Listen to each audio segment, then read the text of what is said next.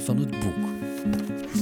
Hallo en welkom bij een nieuwe aflevering van de Bende van het Boek. Het is een bijzondere editie, want we gaan eigenlijk geen boeken bespreken. Brr. Dus echt mensen denken nu, waarom luister ik hier dan naar? I'm here for the books. Uh, er komen wel boeken aan bod, dat beloven we nu al. Maar uh, we gaan eigenlijk eens al jullie vragen beantwoorden. Ja. Ja, we hebben een oproepje gedaan op Instagram. Hey, hebben jullie nog vragen, lezersvragen voor ons? Is er iets dat je wil weten over hoe kan ik meer genieten van een boek? Is er iets dat je van ons wil weten? Uh, kan ook allemaal. We hebben die vragen samengenomen en we gaan die vandaag beantwoorden. Alles wat je wou weten of absoluut niet wou weten over de bende van het boek.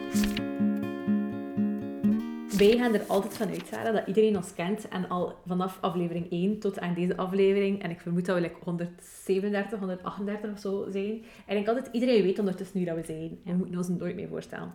Maar blijkt dat het dus niet zo is. En een van de lezersvragen is van, hoe de fuck zijn jullie? um, maar dan zonder het vloeken natuurlijk, want dat mag niet. Dat is heel onbeleefd. En mijn moeder zou mij onder mijn hat geven als het zou horen. Maar ik weet niet of mijn mama veel luistert. Mama, als je luistert, let me know. Maar dus, uh, Sarah, tijd om ons nog een keer voor te stellen. Ja, oké. Okay.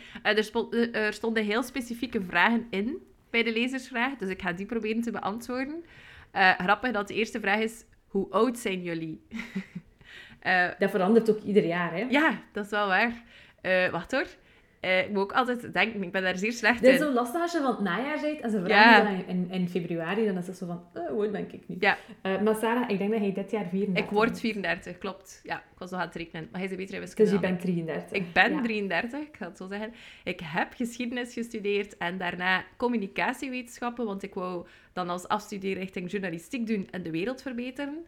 Daar ben ik nog steeds uh, aan, Ging aan het zeggen, het daarmee? Ja, het, ja er is nog werk aan de winkel. Uh, ik woon in Gent, maar zoals je ongetwijfeld hoort, ben ik geboren in West-Vlaanderen. En mijn interesses zijn boeken lezen, uh, podcasts maken. Uh, ik um, heb ook wel een voorliefde voor werken in mijn kleine stadstuin. ik ben super enthousiast over de paaslelies en de krokussen en de tulpjes die aan boven komen zijn. Uh, en ik heb ook een peuter van uh, bijna twee en een half, dus hij mag bijna naar school. En die be bepaalt uiteraard mijn agenda. mooi, mooi. Ik ben, ik ben Trace. Ik moest je nu denken van wie, wie is er nu het praten? Ik ben Trace. Uh, ik ben um, 31 geworden. Ja. Dus ik word 32 dit jaar. Ja. Klopt. ik heb taal en letterkunde gestudeerd, dus dat is eigenlijk basically vier jaar uh, lezen op kosten van de maatschappij, wat dat mega nice is. En dan heb ik ook nog een master gehaald in het cultuurmanagement. Uh, ook super interessant. Um, wel minder chillen in de zetel met een boek. Mm -hmm. wat dat dan nog altijd mijn hobby is ook vandaag. Ik woon in Kortrijk. Ook in de West-Vlaanders hoor je ongetwijfeld ook aan mijn accent. Uh, en mijn interesses zijn inderdaad lezen. Ik lees heel graag. Ik luister ook graag boeken. Um, als je mij ooit tegenkomt, out and about, op de straat, heb ik hoogstwaarschijnlijk een koptelefoon aan en ben ik aan het luisteren naar een podcast of naar een boek. Ik uh, werk ook heel graag in mijn tuin, moestuin, bloementuin, uh, een beetje babbelen met mijn kippen, doe ik allemaal. Ik ben sinds eind vorig jaar een mammetje. Ik heb een kleine baby, Lucy, um, die ook zeker mijn agenda bepaalt. En ik heb ook een hond en een kat die meestal gewoon thuis chillen, wat wel makkelijk is. Ik ga daar niet te veel werk aan. Um, misschien ook nog interessant om te vermelden, Tara, is dat wij uh, dit hier gewoon overdag tijdens de werkweek kunnen opnemen, omdat we alle twee zelfstandig zijn. Um, Sarah is uh, podcastmaker en coach. Ja. Mag dat zo zeggen? Ja. Zet ik het zo samen? Staat zo op mijn website. En, het staat zo op je... Uh, ik heb dat uiteraard daarnet nog nagelezen. en ik ben copywriter en ik geef ook uh, online cursussen. Bijvoorbeeld over moestuinieren. Voilà. Oké. Okay. Zo zal ik alles beantwoorden? Misschien moeten we nog zeggen waar we elkaar kennen. Ah, ja, ja, ja, ja. Dat is Want, waar. natuurlijk, het cliché gaat dat alle West-Vlamingen elkaar kennen. Ja. En iedere keer als je dat cliché wil ontkrachten, zeggen mensen, ah, maar ken je die? En dan blijkt dat je die wel kent. maar we kennen elkaar niet van in West-Vlaanderen, maar Nee. wel van in het schone Gent. Ja, we waren eh, ooit collega's. Eh, Mhm. We werkten allebei voor hetzelfde onderzoekscentrum, denk ik dat de officiële Ja. term was. Kunnen we Eh, zeggen. Ik vroeg aan de mensen wat ze interessant vonden. En Trace die communiceerde met de mensen om die te vinden. Zodat ik Ja. mocht vragen van... Hey, Yes. Ik moest eigenlijk eerst werken. Hè. Ik moest de mensen vinden Ja. en dan kon je vragen stellen. Klopt, dus zonder jou kon ik eigenlijk mijn werk niet doen. Ja. Voilà. En zonder jou had mijn werk geen zin. Voilà. Oh. Maar dat is ondertussen wel al, ik denk, zes of zeven jaar geleden. Ja, dat is wel al... eh, Eh, want ondertussen zijn we wel ietsje ouder. Woon Ja. ik al niet meer in Gent ook. En-. Maar kijk, we zijn toch gebleven babbelen over boeken. Ja, want het bleek dat we alle twee graag boeken lezen. Lazen, lezen, ja. Eh, toen bleek dat al. En eh, ik was dan aan de slag bij Urgent FM, radio aan het maken. En ik wou een podcast maken. Maar dat was toen nog niet zo... Allee, Ik dacht, wat wil je maken? Een podcast? wat is dat? dus ik vroeg aan Trace, wil je een boekenclub met mij beginnen? En ook een podcast. En dan zijn we dat gewoon beginnen doen. Ja. Voilà. En nu zijn we zes, zeven jaar later. Ja, jong. En doen we het nog altijd. Ja. Voilà. Dat is onze backstory. Ja. Hoe, hè? Ja. Hoeveel boeken zouden we ondertussen al gelezen hebben samen? Wow. 100? Of is dat te veel? 50. Zeker 50. Ja, dat kan hè, want we zitten al in aflevering 130, lalidadida. Dus Ja. ja, we moeten toch wel al... Ja, we maken niet van alle boeken dat we lezen een aflevering. Dus Nee. wow. Maar we hebben wel over meer dan 100 boeken gebabbeld, Ja. sowieso. dat sowieso. Ja. Sowieso. Oké. Voilà, nu kan jullie ons alweer een beetje beter, hè. We hebben wel een vraag die er perfect bij aansluit. Ik ga het voorlezen. Hoe zijn jullie aan een leesclub begonnen? Hebben jullie tips? En de persoon die, eh, die dat stuurde zegt ook dat haar vrienden niet echt lezen. Ja. Alright. Dus je begint met aan je collega te vragen. zeg, lees jij niet ook graag boeken? Ja. ja, dus dat hoeft zeker niet echt al een... Allee, maar dat zeggen niet Trace. We waren niet echt super close. Eh, we waren Nee. wel toffe collega's. Ja, we allee. zijn nog altijd tof. Ja, geen Maar collega's. geen collega's meer. Eh, maar je weet dus, als je een leesclub begint met mensen die je niet super goed kent, dat dat wel iets serieus kan worden. Ja, en die mensen hoeven elkaar ook niet allemaal te Nee. kennen. Je kunt bijvoorbeeld iemand aansturen en zeggen van, ah kijk, ik wil graag een boekenclub. Uh, hij is mijn collega of mijn buurvrouw of we drinken af en toe een keer in hetzelfde koffiebar koffie. En kun je zeggen, ah, ik zou dat wel tof vinden om samen een boekenclub te starten. Kende hij ook nog iemand? Ja. En zo kun je wel, allee, wel verschillende mensen samenbrengen in een boekenclub. En het is niet zo dat dat in een bestaande vriendengroep moet gestart worden. Maar zo hebben we het ook gedaan. Hè? In onze offline Ja. boekenclub hadden wij elk wat vrienden mee. En dan verandert dat soms. Iemand valt af, maar die had al zelf al iemand aangebracht. Dus Ja. ja, Yes. netwerk. Wat je, inderdaad, ik ging zeggen, wat je ook nog kunt doen, is als je bijvoorbeeld vaak naar dezelfde eh, boekenwinkel gaat, kun je daar ook keer informeren. Er zijn boekenwinkels die een eigen boekenclub hebben. Er zijn ook bibliotheken die een eigen boekenclubs hebben. Dus je kunt altijd een keer checken daarvan, ah, is er eentje waarbij dat ik misschien gewoon kan aansluiten. Ja. Kan tof zijn. En er zijn ook dingen als online boekenclubs. Ehm, ik weet dat eh, Corina van de Boekencurator ehm, doet af en toe online boekenclubs. Dat is dan meer zo'n one-off, dat je zegt van, ah, ik lees dat boek, wie wil er meelezen? Dus dat kun je dan ook zeker doen. En eh, we hebben vorig jaar ook de Summer Reading Club gedaan. En in dat, ehm, in dat traject, dus dat was eigenlijk een deeltje van hoe kun je zorgen dat je meer leest, hoe haal je meer uit een boek. Maar daar zijn er ook online boekenclubs bij, waar je dan kon aansluiten. Dus dat is dan ook wel iets tofs om te doen. Mhm. En als ik nog een paar tips mag geven voor een goede voor de leesclub is, leg zo snel mogelijk een titel vast en leg zo snel mogelijk een datum vast. En dan zie je wel. Volgende vraag. Wat kan ik doen aan leesstress? Druk voelen om door te lezen omdat er nog boeken liggen te wachten. Ja, ik denk dat we dat allebei zeker kennen. Je hebt eh, een boekenkast vol met boeken dat je nog moet lezen. Wat heb je gekocht of gekregen en hebt nog een hele lijst. Dus eh, wat kan je daaraan doen? Ehm, ik denk dat er verschillende dingen zijn. Eerst en vooral het proberen niet in stress om te zetten. Dat is zo jammer. Ik denk ook vooral denk van waarom lees ik? Ja, Omdat ik dat leuk vind. Ja. Er is niet zoiets... Aan het begin van het jaar... Er zijn heel veel mensen die dat doen. En zeggen, oh, dit jaar ga ik 20, 30, 40, 50 boeken lezen. En dan is het van, oh my god, dat wil zeggen dat ik er één per week moet lezen. Ik moet nu direct beginnen met mijn boek te lezen. Onthoud gewoon hé, waarom dat je leest. Meestal is dat voor de ontspanning Ja. of om iets bij te leren of whatever, maar niet per se om aan dat getal te geraken. Ehm, ik zie ook mensen die een Goodreads challenge daarom like, expres op twee boeken zetten. Ook al zijn dat mensen die er veel meer lezen. Gewoon omdat ze die, die druk druk, niet op willen Ja. leggen op zichzelf. ja. Ehm, Want ik vind het net leuk als je dan een moment hebt wanneer dat wat minder druk is of hebt plots eh, wat meer ademruimte in je leven. En dan kun je gewoon naar je eigen kast gaan, naar een stapeltje kijken en kiezen van welk boek is er hier nu het moment voor mij om te Ja. lezen. En dat vind ik, dat gebeurt misschien één keer of maximum twee keer per jaar, maar toch, dat is zo'n heerlijk gevoel. Je hebt al je selectie gemaakt, hebt die boeken al gekocht, die liggen al klaar voor u. Dus eigenlijk moet je dat net zien als een meerwaarde, dat je nog een stapeltje liggen hebt. Dat geeft mij minder stress dan dat er geen stapeltje zou liggen. Ik zie dat soms als mijn pensioenplan. Uh, als in, ik heb heel veel boeken liggen, dan denk ik van, ah, maar dat is dan... Stel nu dat ik bijvoorbeeld uh, ja, op pensioen ga ooit, of stel nu dat ik een keer plots ziek ben en niets kan doen, of mijn been breek of zo, dan liggen die boeken hier wel. Dan kan ik die dan beginnen lezen. Ja. Ik moet ook heel eerlijk zeggen, sinds dat we verhuisd zijn, we hebben beneden nog niet zoveel boekenkasten, dus we zijn ermee bezig. Maar het grootste deel van mijn boeken, ik denk 80%, ligt op mijn zolder. Ja.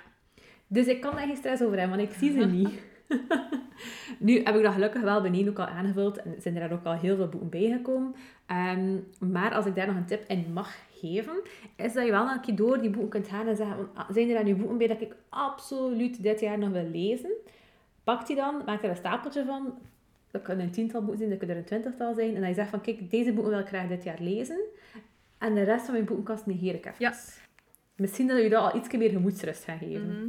Bij mij, ik doe dat uh, ook. In die zin dat mijn boekenkast is aan alle boeken verticaal naast elkaar. Ja. En dan heb ik ook in één schap dat wat dieper is, uh, heb ik dan ervoor een horizontaal stapeltje met mijn boeken dat ik uh, het eerst wil lezen. Dus dat kan. Ja. En dat is, een, dat is een, ik denk dat dat nog geen tien boeken zijn of zo. Nee, dat is gewoon dat is veel overzichtelijker. En je moet ook, als je dan een nieuw boek wil kiezen, moet je dan niet tussen alles gaan kiezen dat er staat. Maar kan je gewoon kijken, welke van deze tien boeken wil ik nu eerst lezen? klopt. Voilà. Hopelijk heb je daar iets aan, want ik wil niet dat mensen druk voelen om te lezen. Ja. Um, nee. Je moet lezen wat je er zin in hebt. No stress. Een heel moeilijke vraag vond ik. Iemand die vroeg, welk boek verraste jullie de laatste jaren het meest en waarom? Het eerste boek dat ik aan dacht was uh, Wolkenstad van Anthony Doerr. Um, dat is vooral omdat ik nog niets van die man had gelezen.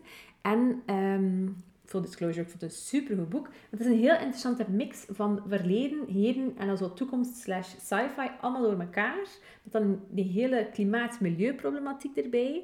Um, en er zit heel veel in dat boek en ik vond dat super interessant. Ik vond het super leuk. Omdat zo een boek is dat wel... Ja, Anthony Doerr is wel een redelijk succesvolle auteur, denk ik. En toch is dat een boodschap dat hij gaf, vond ik, een boodschap dat je niet super vaak hoort. Mhm. Namelijk, de wereld is nog niet helemaal naar de knop. En misschien komt het nog allemaal niet. Ja, ja, ja. Wat dat wel leuk was om te horen, natuurlijk. Nu ga ik nog even verder denken welke boeken dat er mij nog verrast hebben. Daar moet ik natuurlijk eerst kunnen bedenken wat ik allemaal heb gelezen. Ja. Uh, ik heb ondertussen een titel, uh, Een diefstal van Anne Helen Laestarius.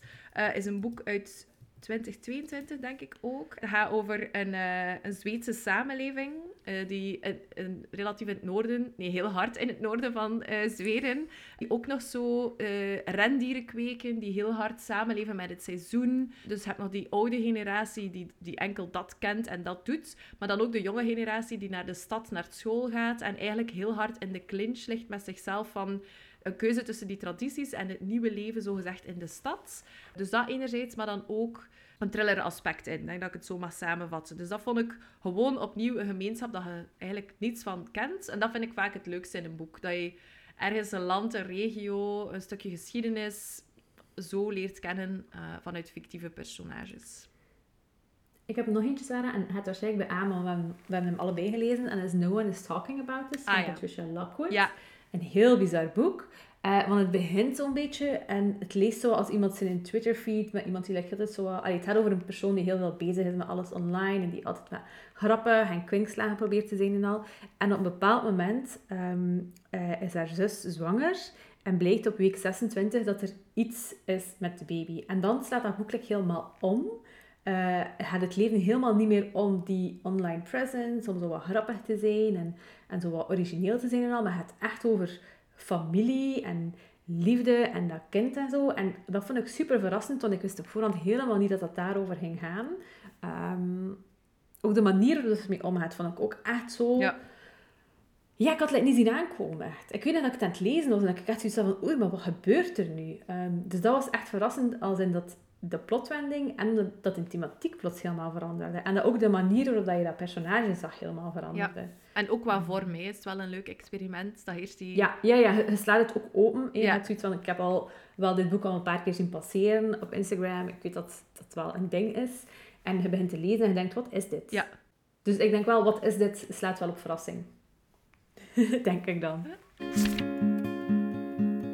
Goed, dan nog een tip eh, om echt, of een vraag naar tips om echt gefocust voor langere tijd te lezen, in plaats van kort erna al afgeleid te zijn door tv of gsm.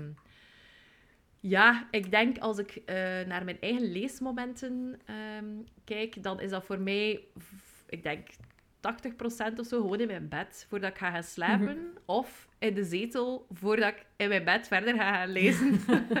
Ja. En ik merk dat wij alle twee, eh, dus mijn lief en ik, dat wij echt meer en meer s'avonds gewoon lezen en niet nog naar een serie kijken. Omdat we, ik weet niet, ik kan daar dan daarna niet goed slapen. Ik denk door dat scherm of zo. En omdat we Ja. soms, ik weet het niet, ik heb het gevoel dat je zo makkelijker je dag afsluit door gewoon even in je kokonnetje te kunnen lezen. Ja. Ehm, en dan heb je geen afleiding. Dat leg ik ook bewust. Ik doe nooit mijn gsm mee naar mijn slaapkamer, tenzij dat mijn lief weg is en ik ben alleen thuis, want dan wil ik de politie kunnen bellen als er iemand inbreekt. Natuurlijk. Dus ja, ik, ik neem bewust, bewust door dat ik dan zorg dat mijn gsm ergens anders ligt of zo. Tenzij dat een boek is dat je heel veel moet opzoeken, maar dan nog, dan, dan negeer ik dat precies een beetje. Eh, Ja. Ja. En ik heb like, ervaren, en ik denk dat dat waarschijnlijk zal een of andere wetenschapper ook bewezen hebben, dat als je de afleiding niet ziet, dat de kans dat je afgeleid wordt veel kleiner is. Ja. Want als je je afleiding ziet, moet je heel de tijd vechten tegen Ja. die verleiding van ah, ik ga mijn gsm pakken, of ik ga een beetje tv kijken, of wat het ook is, of ik ga nog eh, een koekje eten. Dat is ook, is ook afleiding natuurlijk. Ehm, dus als je dat niet ziet, is het veel makkelijker om er gewoon weerstand aan te Mhm. bieden. Dus ik zou zeggen, lees ergens waar je tv niet staat.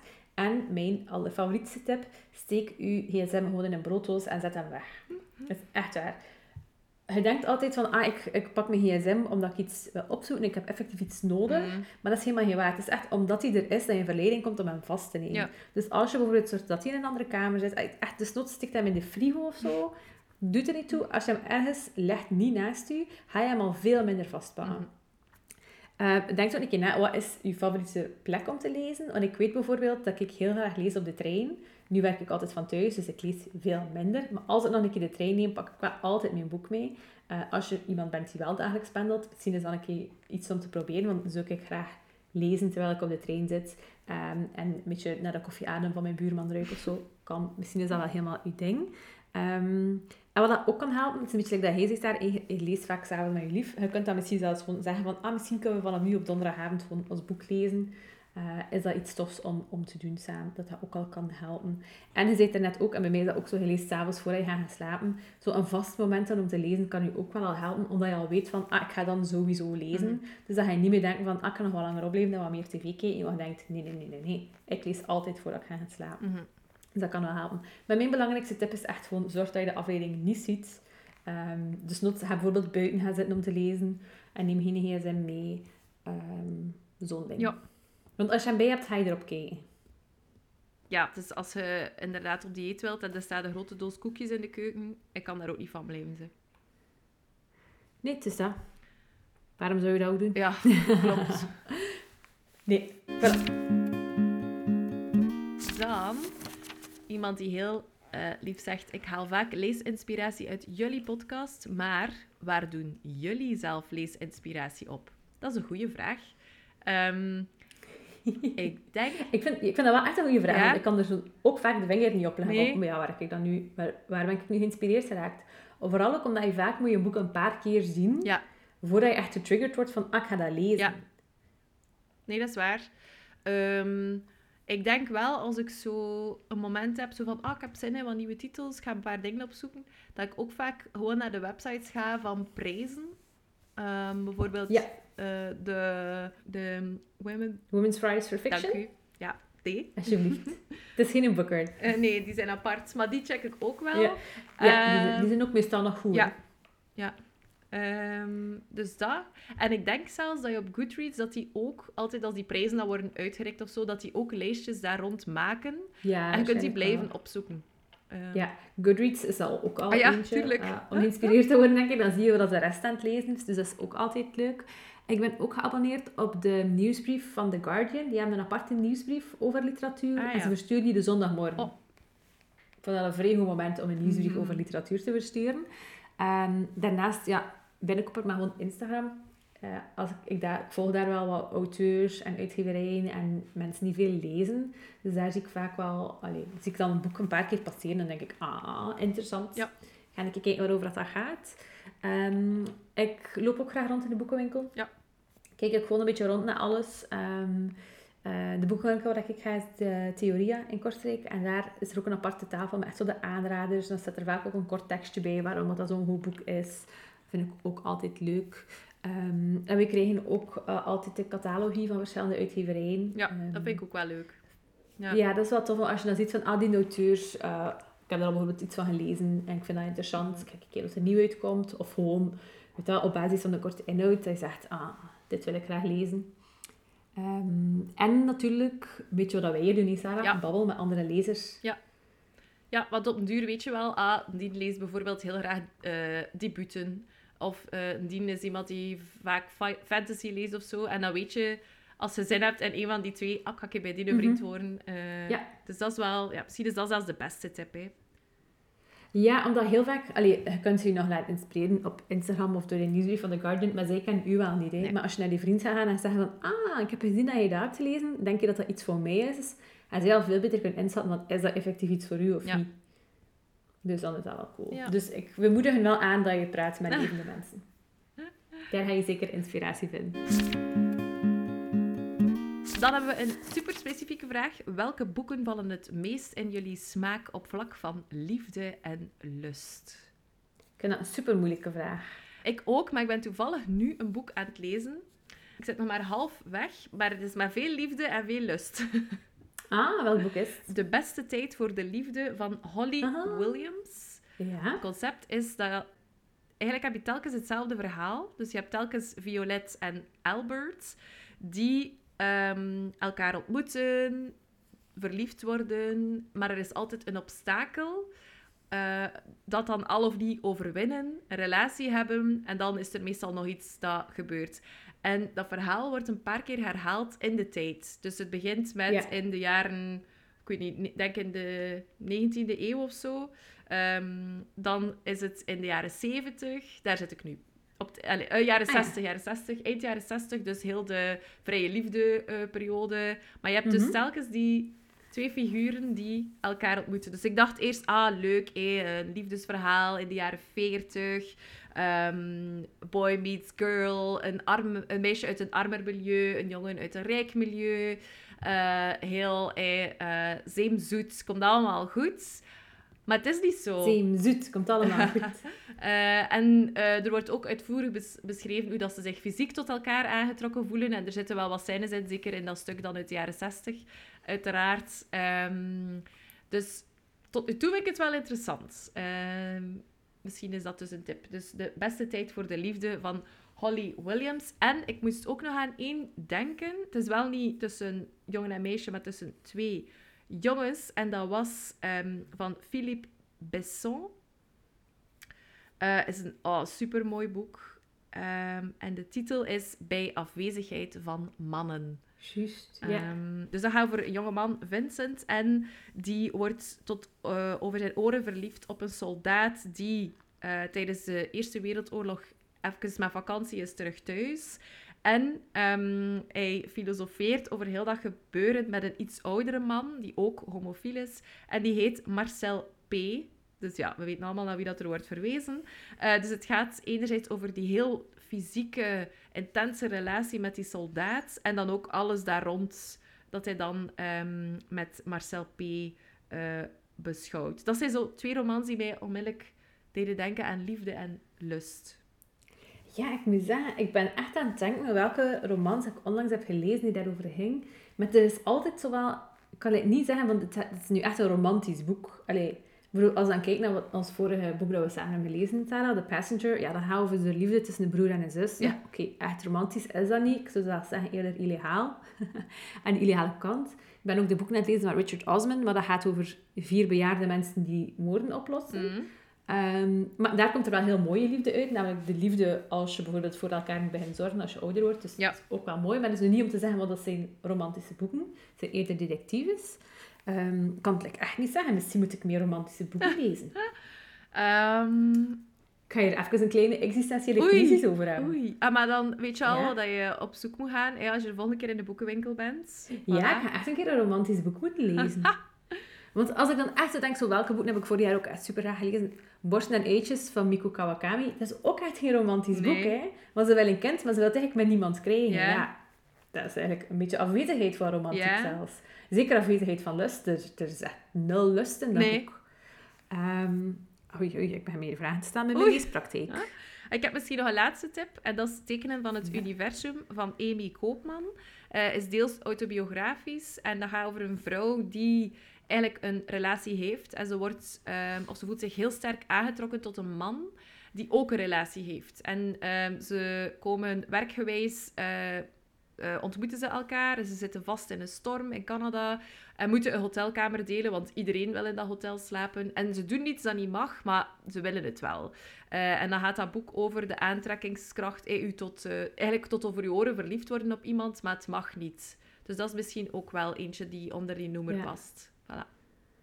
Ik denk dat het meest romantische boek dat ik vorig jaar heb gelezen is waarschijnlijk Matrix van Lauren Groff. En dat gaat over een non. en wel een, wel een lesbische non die wel wat experimenteert met iedereen Oh ja, voilà, ja. Dus oh, op zich, dat wel. Ehm, maar kijk, ik ga het op mijn lijstje zetten. Ik ga dit jaar een keer een romantisch boek lezen. Alright. Tips zijn welkom. Wat dat grappig is, want iemand vroeg ons een tip Ja. en nu vraag ik zelf een tip. Let me know. Oké, dan heb je dat soms, dat je helemaal afdwaalt van het lezen en pagina's niet meer weet wat er stond en hoe ga je ermee om. Gedachten neerschrijven en herlezen of boek weg. Eh, ik ga zeggen, ik heb dat gisteravond... Oh, God. ik begon te lezen waar ik de vorige keer was gestopt. En ik ben echt zo twee pagina's moeten terugkeren. Omdat ik totaal niet meer wist wat er gebeurde. En dan terwijl ik las, dacht ik wel... Ah, ik heb deze woorden Ja. al eerder gelezen. Maar waarschijnlijk was dat net voor ik in slaap viel, de Ja, dag ja. ervoor. En ik herkende de woorden, maar ik had toen totaal niet door wat er aan het gebeuren was. Ehm, dus ja, ik herken dat keihard.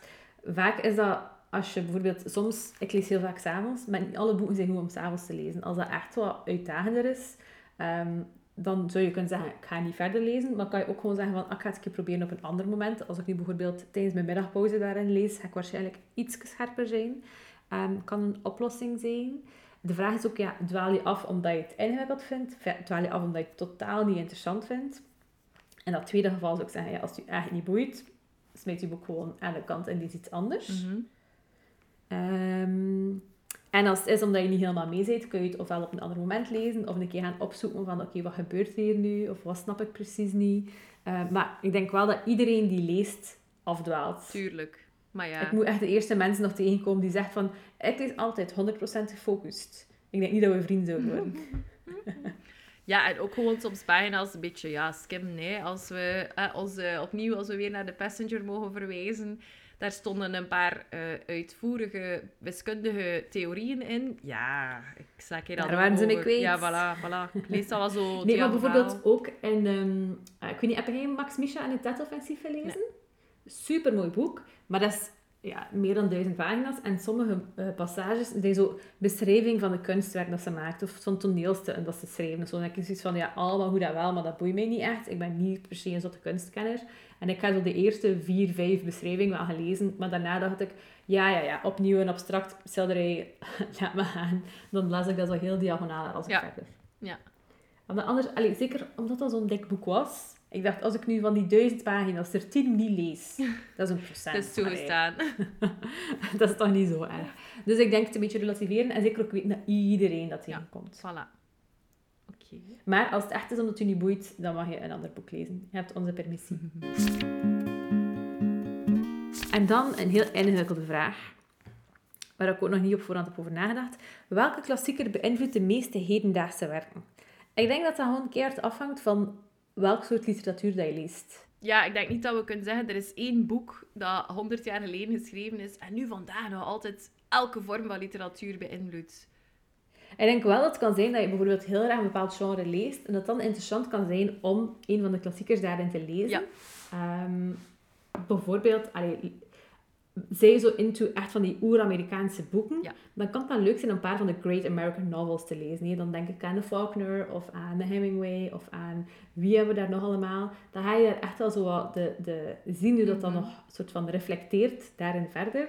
Hetzelfde bij Engelse literatuur. Ehm, ik vond het super interessant om te zien dat sommige boeken nog altijd like, schijnbaar verwijzen naar een Austen of naar een Dickens of zo. Dat vind ik super tof. Maar dat hangt keihard af van het genre dat je graag leest. Mhm. Eh, dat volg ik wel, want als ik ook denk aan... Wij lezen ook wel zo wat Japanse literatuur. En dat is dan Mhm. fijn als je inderdaad niet enkel Murakami leest, maar ook zo wat jongere literatuur. Mhm. Dat je wel dingen herkent, of dat je wel zo... En ook wat ouderen nog. Zeker dan. Eh, ik heb er zo'n paar gelezen, echt tot de vroege 20e Ja. eeuw. En als je dan kijkt dat sommige van die stijlkenmerken ook nog terugkomen in de Murakami en dan nog een generatie jonger, is dat wel super interessant. Eh, omdat je zo ziet, dat zit wel in een bepaalde traditie. Mhm. Maar ik denk, sowieso is er niet zoiets als de klassiekers. Ehm, ik denk het idee dat er tien klassiekers zijn dat iedereen moet gelezen hebben, een beetje jammer, want er gaan allemaal witte mannen zijn ehm, die praten over dingen waar dat de, eh, weet wel, onze gemiddelde luisteraar niet van wakker ligt. Ehm, dat vind ik sowieso al een beetje een, een raar idee. Dus ik denk dat het echt moet gaan kijken van, oké, wat lees ik graag? En wie is er daarin eh, echt invloedrijk Mhm. geweest? En kan, kan mij zo iets meer inzicht geven daarin. Ja. En dat vind ik wel een leuke manier om te lezen, want dan her, herontdek je vaak oudere auteurs die misschien niet per se, als je zou zoeken naar de, de tien belangrijkste klassieke auteurs, die gaan daar niet bij staan. Maar ze hebben wel een heel interessant perspectief. Ja. Ja, nee, volg ik. Maar ik denk dat als je één boek moet noemen dat onze gewoon de literatuur op zich beïnvloed heeft, dan is dat volgens mij gewoon de Bijbel. Ik denk de Bijbel of de Ilias. Ja, ja, ja. Of allebei, want gewoon storytelling op zich Ja, zijn denk ik de oudste bronnen dat we kennen. ja. En die verhalen werden mondeling overgeleverd, maar ook schriftelijk. En is iets dat in onze samenleving en heel veel culturen in heel veel landen ook gewoon nog wordt meegegeven. Misschien niet meer... En daar wil, daar wil ik je volledig in. Want zeker, oké, het is misschien niet populair om te zeggen van, ah, de Bijbel beïnvloedt alles. Maar het is wel waar. Ja. Ik was onlangs nog een keer met iemand aan het praten over, ehm, ja, het lachen, maar ik was aan het praten over het einde van Harry Potter. En dan zei ik, ah ja, oké, maar het is wel duidelijk dat Harry Potter gewoon Christus is. Ja, En dan moet je dat helemaal gaan uitleggen, maar dat is wel echt waar. En je kunt daar van alles aan, aan uitleggen. Dat je ziet van, dat gaat eigenlijk terug naar een van die verhalen Ja. in de Bijbel. De Bijbel heeft dat ook niet uitgevonden. Nee, het idee dat iemand sterft voor onze zon en dan herboren wordt, dat is in superveel oude culturen. Maar dat is wel iets, ja, dat is daar wel neergeschreven. Voor ons is dat de belangrijkste bron Mhm. hier in West-Europa. Dus dan is dat wel leuk als je kunt zien hoe dat alles daaraan gaat terugkeren.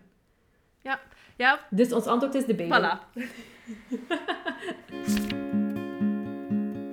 voilà. Maar dat was leuk. Om gewoon een keer zo... Ja? Ja? Het is een quiz, maar dan bij onszelf. Het is ook een beetje like een interview. Ja, het is dat eigenlijk. Volgende week lees je alles in een knakweekend. Dat is grappig, ik heb echt nog nooit een knakweekend gelezen. Ehm, maar bel ons als je een interview wil. We zijn daar super goed in, zoals nu is gebleken. Misschien nog om Ja. af te sluiten, Trace. Ik heb al verteld over de beste tijd voor de liefde van Holly Williams, die nu op mijn nachtkastje ligt. Maar wat ben jij Mhm. nu aan het lezen?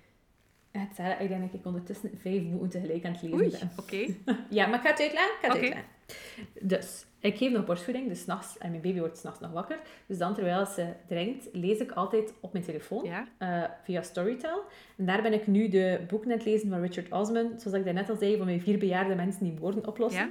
Het is echt heel mooi. Het is grappig, maar het is ook zo vaak op de onverwachte momenten is het ook heel teder. Omdat bijvoorbeeld een van de, van de personages haar is dan aan het dementeren en die liefde verandert dan. Ehm, ze zijn ook, ja, een daarvan is, is al weduwe, haar man is gestorven. En het gaat ook over ouder worden. Maar daarnaast is het ook gewoon een detectieve verhaal. Is het grappig. Het is in Engeland. I love Engeland. Ehm, dus dat is echt heel leuk. Dus het eerste boek, ga je misschien al van gehoord hebben, is The Thursday Murder Club. Ehm, of gaat de cover Ja. herkennen of zo. Dat is wel zo'n beetje een hype. En er zijn daar nog... eh, er zijn nu al drie boeken. Dus ik ben nu bezig in het tweede. Ehm, er is al een lichaam gevonden. Altijd leuk. Dus dat lees ik s'nachts. Ehm overdag ben ik nu bezig in...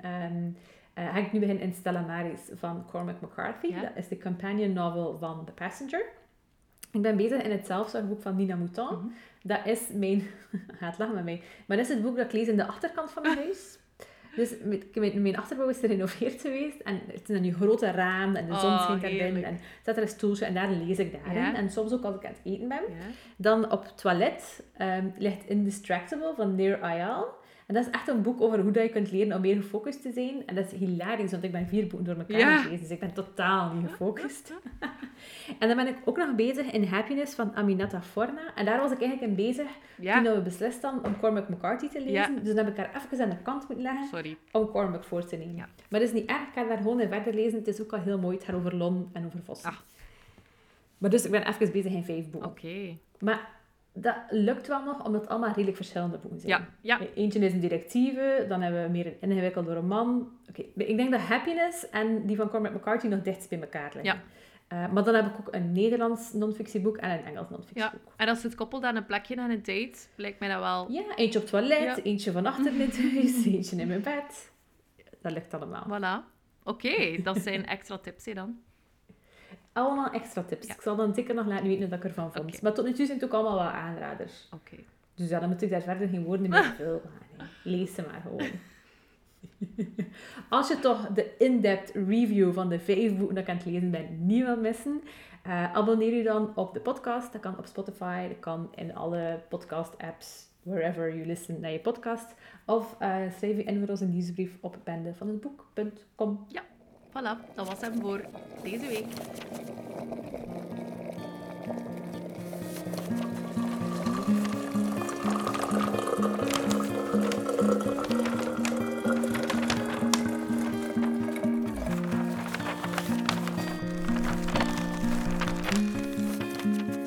Bende van het boek.